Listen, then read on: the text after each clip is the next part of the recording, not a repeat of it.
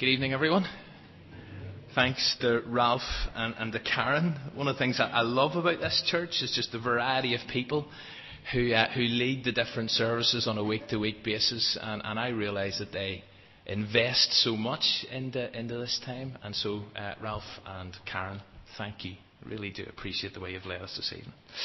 Uh, a couple of weeks ago, we started our new series in Judges which is the uh, seventh book of the Old Testament. And it's one that for many falls into the category of embarrassing scripture. Uh, this is, as we said a couple of weeks ago, an uncomfortable book. Uh, but although its contents have the potential to embarrass our enlightened sensibilities, we also believe that all Scripture is God breathed, that all Scripture is useful and inspired. And therefore, we simply can't and we must not ignore the difficult bits, even though we may be tempted to do so. And remember something that we said uh, two weeks ago by way of introduction was that if the lessons in, New Te- in Old Testament uh, history are neglected, then we run the risk of repeating its mistakes. And we set the scene uh, two weeks ago that Joshua had led the Israelites into the promised land. And the territory was divided up between the 12 tribes, and they were then responsible for clearing out the remaining Canaanites from all their allocated areas. And Joshua dies, age 110, and initially it all goes relatively well. The Israelites do what they were supposed to do, but then partial obedience kicks in. And before very long, the wheels start to come off at every level. And in chapter 2, you read this rather depressing commentary. Then the Israelites did evil in the eyes of the Lord.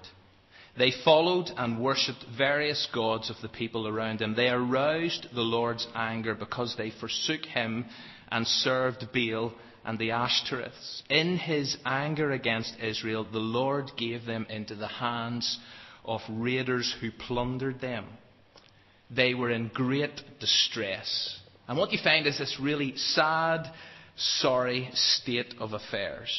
But thankfully, it doesn't end there because in verse 16 of chapter 2, it then says, The Lord raised up judges who saved them out of the hands of these raiders. So, though Joshua had gone, God definitely hadn't. Now, that cycle of four steps occurs time and time again in this book. So, what you have is step one, where the Israelites mess up. Step two, their enemies oppress them. Step three, they cry out to God in their distress. Step four, God raises up a judge. And that, in a sense, is just a way of setting the context for this. But tonight I sort of want us to begin to get down to the nitty gritty in more ways than one. Because tonight we're going to meet the first of the 12 judges. We're going to look at three of them Othniel, Ehud, and Shamgar. So if you have a Bible, please turn with me to Judges chapter 3. If you don't have a Bible with you, there should be Bibles in the pews. Uh, page 244. And just as you're looking that up, uh, many of you will know that the term or the title judge is a little misleading or confusing to us in our context. We're not talking about a magistrate, uh, which may immediately come to mind whenever we hear the word judge, but the primary emphasis is on a deliverer, or a hero, or a saviour. So let's, let's read from verse 7 about Othniel. The Israelites did evil in the eyes of the Lord. They forgot the Lord their God, and they served the Baals and the Asherahs. The anger of the Lord burned against Israel so that he sold them into the hands of a king with a double barreled name, who was the king of another place, to whom the Israelites were subject for eight years. But when they cried out to the Lord, he raised up for them a deliverer, Othniel, son of Kenaz, Caleb's younger brother who saved them. The Spirit of the Lord came upon him so that he became Israel's judge and went to war. The Lord gave the king of Aram into the hands of Othniel, who overpowered him, and so the land had peace for 40 years until Othniel, son of Kenaz, died. And I'm sure, as you just were even listening to or looking across those, those verses, you'll have picked up on the cycle. Step one is there in verse 7. The Israelites mess up. But I want us to actually look at what that looked like. What does it actually mean to do evil in the eyes of the Lord? Well, in a sense, there are three things involved. And these, this mindset and these choices, they're not restricted to a group of people 1600 years before Christ. This is profoundly relevant. So the first thing they did, they did evil in the eyes of the Lord. And those six words, did evil in the eyes of the Lord, or how many words it is, are so important because irrespective of the people's take on morality, irrespective of what they thought was acceptable behaviour, it was God's perspective that mattered. And it's God's perspective that always matters. And we find ourselves living in a world that increasingly wants to define or redefine right from wrong. We live in a world that wants to blur the edges between the two. And so everyone today has a different understanding, a different interpretation of what is right and what is wrong. But at the end of the day, it's not about, and it never can be about, what we or others around us might think about it. The critical issue is that God determines, God defines the values and standards in our world. And so what it says is these people did evil not just in their eyes or in our eyes, but most importantly, they did evil in the eyes of the Lord. Secondly, notice, says they forgot God. The true God. Their God. Again, if you look back at verse 10, chapter 2, it actually says that a generation had grown up that neither knew the Lord nor knew what the Lord had done for Israel. You see, whenever we don't pass on our story, whenever we don't pass on the story, God's story, the big story, then people quickly forget. In 1863, Abraham Lincoln set a national day of humiliation, fasting, and prayer. And it was during the American Civil War, and as he spoke into this context, he said these insightful words We have been the recipients of the choicest bounties of heaven. We have grown in numbers, we have grown in wealth and power as no other nation has ever grown, but we have forgotten God. And he called the nation to confession and repentance. And three and a half thousand years ago, at the time of the judges, people forgot God. 150 years ago, people forgot God. What is the situation today? Are we as a nation in danger of forgetting not only who God is, but what God has done? Are we passing on what God has done to the generation that comes behind us? Because that is our responsibility. And finally, it says they served other gods. We all know that we've been created to worship. It's built in, in a sense, to our DNA. But when it's not God that we worship, when it's not the true God, the only God, then we will end up serving other gods. That's just the way it works. It's inevitable. And in our context, it may not be Baals or Ashers, but we'll definitely find something else or we'll find some other things to love and to sell our souls to. The Israelites mess up, and here's how they messed up. They did evil in the eyes of the Lord. They forgot who God was, and they served other gods. The inevitable outcome of that is that God's anger kicks in. Look at verse 8. But what we must realize, and this is maybe a strange phrase, that God's anger is good, bad news. To say it again, God's anger is good, bad news. But what do I mean by that? You see, God was in relationship, He was in covenant relationship with these people. He is, as it says in verse 7, He is their God. He's not just God, He's actually their God. They are in relationship with Him. And therefore, He cannot just sit back. He cannot just watch as they become comfortable and cozy and lost in their rebellion. God is a jealous God. We made this clear, I hope, two weeks ago. He loves us too much to do nothing. He loves us far too much to just turn a blind eye or walk away from us. And so the fact that God gets angry whenever Israel messes up is good, bad news.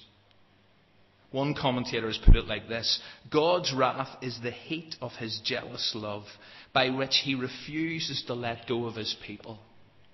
He refuses to allow his people to remain comfortable in sin. And in a very strange way, God's anger is a sign of hope. And that's maybe a thought to just take away and reflect on. God's anger is a sign of hope.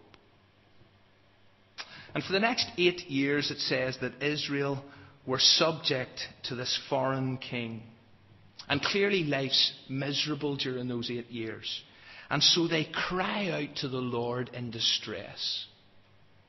Now, some people see this as repentance.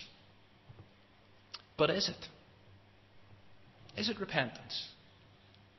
As I've, as I've looked at this during the week and tried to read round it, it seems far more likely that this is simply a cry for help out of deep distress.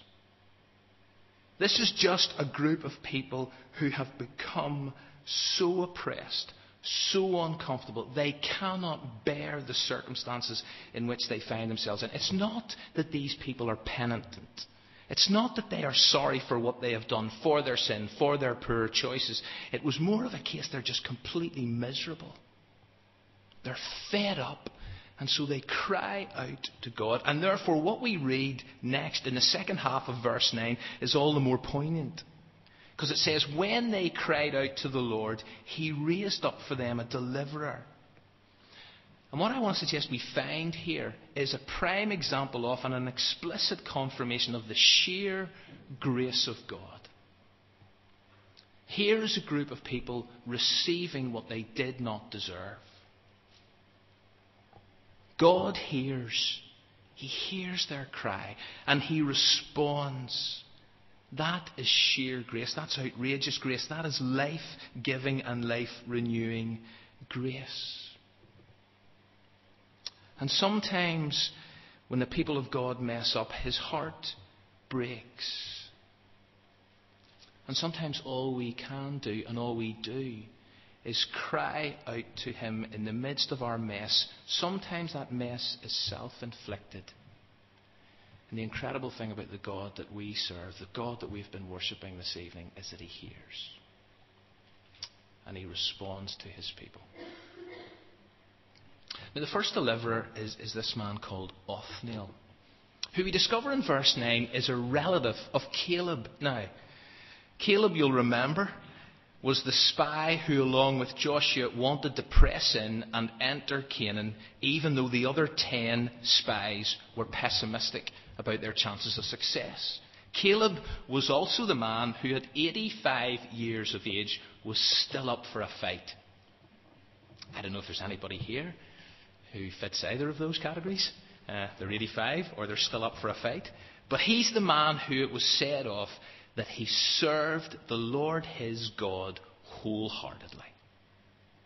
So Othniel came from great stock, so to speak.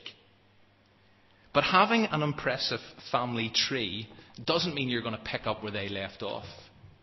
Or that you will embrace or reflect similar values or resolve. But the two critical facts that we read in those verses about Othniel are these that it was God who raised him up, and it was the Spirit of the Lord who came upon him. In other words, who equipped him and empowered him for what he did. And one of the things that I think this is really saying to us is this, and we cannot miss this point salvation is from the Lord. Deliverance comes from God and God alone. In fact, salvation belongs to our God. not to anyone else, irrespective of who they are. And that phrase, the Spirit of the Lord came upon him, it turns up time and time again throughout the book. Now, it isn't said of every judge, but it is said of some of them. Gideon and Samson are two other examples. And it is a feature of the Old Testament where the Spirit of the Lord empowers certain people at certain times for certain purposes. But one of the incredible and liberating truths of the Christian faith is that ever since Pentecost, ever since Jesus went back to be with his Father and the Spirit was poured out on all people, then every child of God who sits here this evening is indwelt and is empowered by this same Spirit. The Spirit of the Lord that came upon Othniel is now the Spirit of God who lives in every single one of us who belong to Him. And that is an amazing reality. And therefore, we can know, and we need to know, that God is able to do immeasurably more than we can ask or imagine, according to His power that is what? That it's at work within us. The Spirit of God is at work within us. There is so much more we can do than Othniel ever did. And as a direct result of being raised up by God and empowered by the Spirit, Othniel was able to overpower the king with the double barreled name. And as a result, the land, it says, has peace for 40 years. Some translations will actually put it like this that the land had rest. And a land that has peace and a land that has rest is surely always our heart's desire. In your mercy, Lord hear our prayers that we may live in a land that is at peace and is at rest. And so the pattern is set, but maybe the cycle has actually five steps. Step one, Israelites mess up. Step two, enemies oppress them. Step three, cry out to God. Step four, God raises a judge. Step five, the land has peace and rest. But 40 years into this, we're back to step one. Look at verse 12 of chapter 3. Once again, the Israelites did evil in the eyes of the Lord. But this time, the characters change, and the story and the specific details are much more graphic and intriguing. Now, for us, reading verses uh, 12 to 30 will cause some sense of shock and surprise. But as one commentator says, for the Israelites, and you need to put, try to put yourself in their shoes, their sandals, for the Israelites, telling or hearing this story was just something they loved to do. There was pure enjoyment, devastating humour, biting satire, sheer hilarity in this narrative. And so I'd like us to read it together. Now, normally here at Windsor, we stand for the public reading of God's Word. We didn't do it for the first bit, we're going to do it for this bit because I know it's Sunday night and we're tired and all of that. So we stand for the public reading of God's Word. We're picking up at verse 12 and we're going to read through. Again, some of you will know this story, it's, it's a classic. Again, the people of Israel did what the Lord said was wrong. So the Lord gave Eglon, king of Moab, power to defeat Israel because of the evil that Israel did. Eglon got the Ammonites and the Amalekites to join him. And then he attacked Israel and he took Jericho, the city of palm trees. So the people of Israel were ruled by Eglon, king of Moab, for 18 years. When the people cried to the Lord, he sent someone to save them. He was Ehud, son of Gera, from the people of Benjamin, who was left handed. Israel sent Ehud to give Eglon, king of Moab, the payment he demanded, or the tribute, as some of the translations will say. Ehud made himself a sword with two edges, about 18 inches long, foot and a half, and he tied it to his right hip under his clothes. Ehud gave Eglon, king of Moab, the payment he demanded. Now, Eglon was a very fat man, not very politically correct. After he had given Eglon the payment, Ehud sent away the people who had carried it. And when he passed the statues near Gilgal, he turned round and said to Eglon, I have a secret message for you, King Eglon. The king said, Be quiet. Then he sent all of his servants out of the room. Ehud went to King Eglon as he was sitting alone in the room above his summer palace. Ehud said, I have a message from God for you. And as the king stood up from his chair, Ehud reached with his left hand, took out the sword that was tied to his right hip, and then he stabbed the sword deep into the king's belly. Even the handle sank in, and the blade came out his back. The king's fat covered the whole sword. So Ehud left the sword in Eglon. And then he went out of the room and he closed and he locked the doors behind him. And when the servants returned just after Ehud left, they found the doors of the room locked. So they thought the king was relieving himself. They waited for a long time. Finally, they became worried because he still had not opened the doors. So they got the key and they unlocked them and they saw their king lying dead on the floor. And while the servants were waiting, Ehud had escaped. He passed by the statues and he went to Seirah. And when he reached the mountains of Ephraim, he blew the trumpet, and the people of Israel heard it, and they went down from the hills with Ehud leading them. He said to them, Follow me. The Lord has helped you to defeat your enemies, the Moabites. So Israel followed Ehud and captured the crossings of the Jordan River. They did not allow the Moabites to cross the Jordan River. Israel killed about 10,000 strong and able men from Moab. No one escaped. So that day, day, Moab was forced to be under the rule of Israel, and there was peace in the land for twice as long this time 80 years. Okay, grab a seat. Now, one of the, one of the big problems that people have with this story is that the person God raises up is an assassin. And he's a liar, or at best, he's an out and out deceiver. I mean, the idea of saying, I have a secret message from the Lord for you, wasn't exactly truthful. But what we've got to realize, and, and this, is, this is at one level difficult, I know this.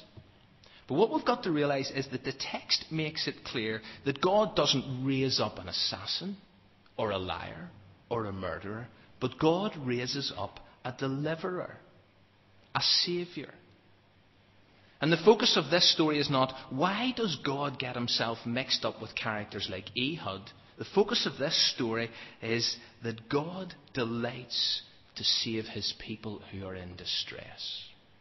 Don't dwell on the problems this story creates. Instead, rejoice in the salvation God brings.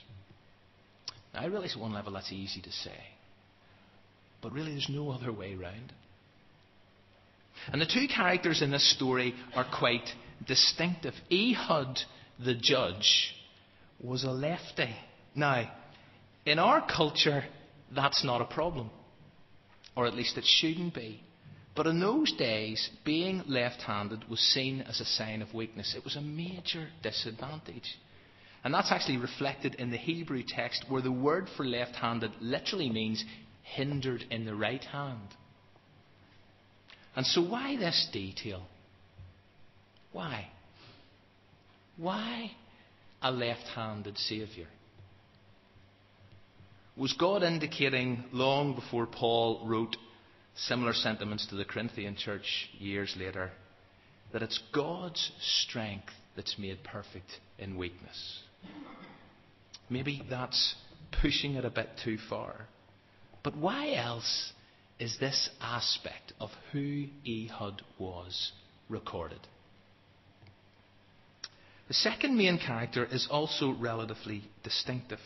King Eglon the oppressor is obese, certainly by today's standards. But the other details in this story are also slightly uncomfortable to talk about in this context. The very fact that Eglon's servants thought he was at the toilet for so long that they got embarrassed waiting outside the toilet door is a very odd detail to include. And that's why when people read the book of Judges, they go, we, we, we can't deal with this in this sort of context. And so, as I said a couple of weeks ago, you will not hear that many sermons preached on these sort of sections from the Old Testament.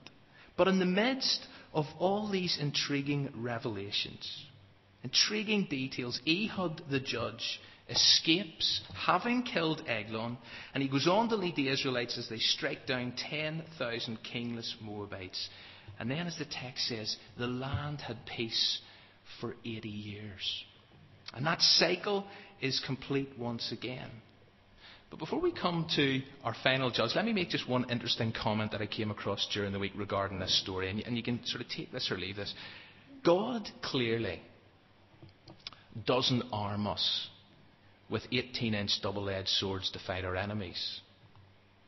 But we do know that God does arm us with the sword of the Spirit, the Word of God, to help us engage in the spiritual battle that we find ourselves engaged in on a daily basis. I find that an interesting perspective in that. Finally, for tonight, we come to Shamgar, whose story is condensed to one verse. Two sentences. Verse 31. Let's read them. I know that uh, Shamgar is also mentioned in chapter 5, but that is only to tell us that when he was around, roads were abandoned and people travelled by winding paths. That's all it says. But here's what verse 31 says. After Ehud came Shamgar, son of Anath, who struck down 600 Philistines with an ox goad. He too saved Israel. Now, although the details here are scant, to say the least, if ever there was an unlikely judge, Shamgar fits that bill. The contrast between him and the first judge, Othniel, in terms of pedigree and background are startling. Shamgar definitely didn't come from a positive Christian environment. By any stretch of the imagination, there were no Calebs in Shamgar's family tree. To start with, Shamgar is recognized as a non Israelite name. And then his father, who was called Anath, can mean one of two things. Either that refers to where he was from, but most commentators would say that that means he was named after a Canaanite goddess. Now, although uh, Shamgar's family probably were Hebrews, it's generally thought that they had become so compromised that what they had done was they had adopted the ways and the habits of the surrounding culture. Therefore, they took on the surrounding culture's names and identity. And the bottom line in all of this is Shamgar is such an unlikely judge. But all that for me reveals is this important truth that when it comes to God accomplishing his purposes, there are no stereotype servants. People from diverse and radically different backgrounds are used by God. And within the Christian church, there has always been a mixture of Othniels and Shamgars. There have been those born and bred within a church context, those who have been influenced by a godly family, a God fearing family. And then there are those who find themselves in the church who have had a very different experience, a very different upbringing, a very different environment in which to be influenced in. And irrespective of where we come from, God chooses to use us, He will. But the key, in terms of uh, Shamgar's weapon of choice, it's an ox goad. And one of the things that you discover as you read Judges is that God's instruments of deliverance are varied. They're an odd collection of tools. And so, from Shamgar's eight foot long pointy stick, to Ehud's 18 inch double edged sword, to Samson's jawbone, or at least his donkey's jawbone, to Gideon's horns and torches, to a woman's millstone in chapter 9. Instruments of deliverance, varied instruments of deliverance. But the key phrase in this really short story is that final one, and here it is again. He too saved Israel. Or to be more accurate, God saved Israel via this third judge.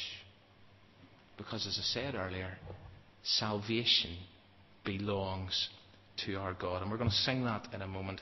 But as you look at this period in history, and this period in history stretches 300 plus years.